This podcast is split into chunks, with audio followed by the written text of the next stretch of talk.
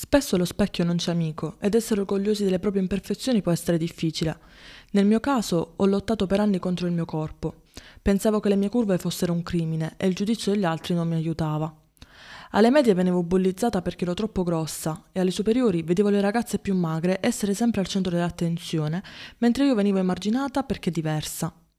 Oggi sono qui per condividere con voi il mio percorso verso l'accettazione dei miei difetti. Oscar Wilde diceva che amare se stessi è l'inizio di una storia d'amore che dura tutta una vita. Però io non mi accettavo. Fino a qualche tempo fa mi paragonavo alle modelle che vedevo sui social e mi vedevo sbagliata. L'idea di perfezione a cui aspiravo era astratta e irreale e ciò ha rischiato di danneggiare la mia mente e il mio corpo. Ancora oggi molte persone non riescono ad accettarsi per come sono e anche se sappiamo che gli standard estetici che ci propongono sono costruzioni arbitrarie, noi ne siamo comunque prigionieri. È terribile la vergogna, è come una prigione in cui non c'è spazio per l'autostima. Vergognarsi è come reprimere una parte di noi stessi, rinunciando a dei legami sinceri e credendo di non meritare la felicità che ci aspetta.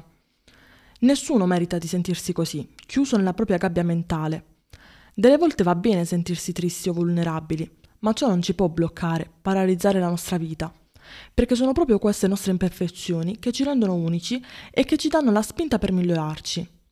Sicuramente avete visto tutti la ghirlandina ed avete notato che pende. Anche lei non è perfetta, ma ciò non toglie il fatto che ogni volta che siamo in piazza grande ed alziamo lo sguardo rimaniamo meravigliati e ci scattiamo anche qualche selfie perché è una costruzione bellissima. Ecco, questa torre è la dimostrazione che ciò che erroneamente consideriamo difetti o pecche, in realtà diventano i nostri punti di forza. Un valore aggiunto che affascina chi ha un'intelligenza emotiva capace di guardare oltre le apparenze. Ci ho messo molto per capirlo, ma ora posso affermare che la bellezza non è perfezione e che le mie curve sono proprio ciò che mi rendono unica. L'accettazione di noi stessi è un percorso lungo, ma non impossibile da affrontare. Per me è andata così. Oggi sono una modella curvi e tramite social cerco di testimoniare che il mito della bellezza uguale magrezza è solo una menzogna costruita per necessità economiche e occorre preferire la naturale bellezza delle donne.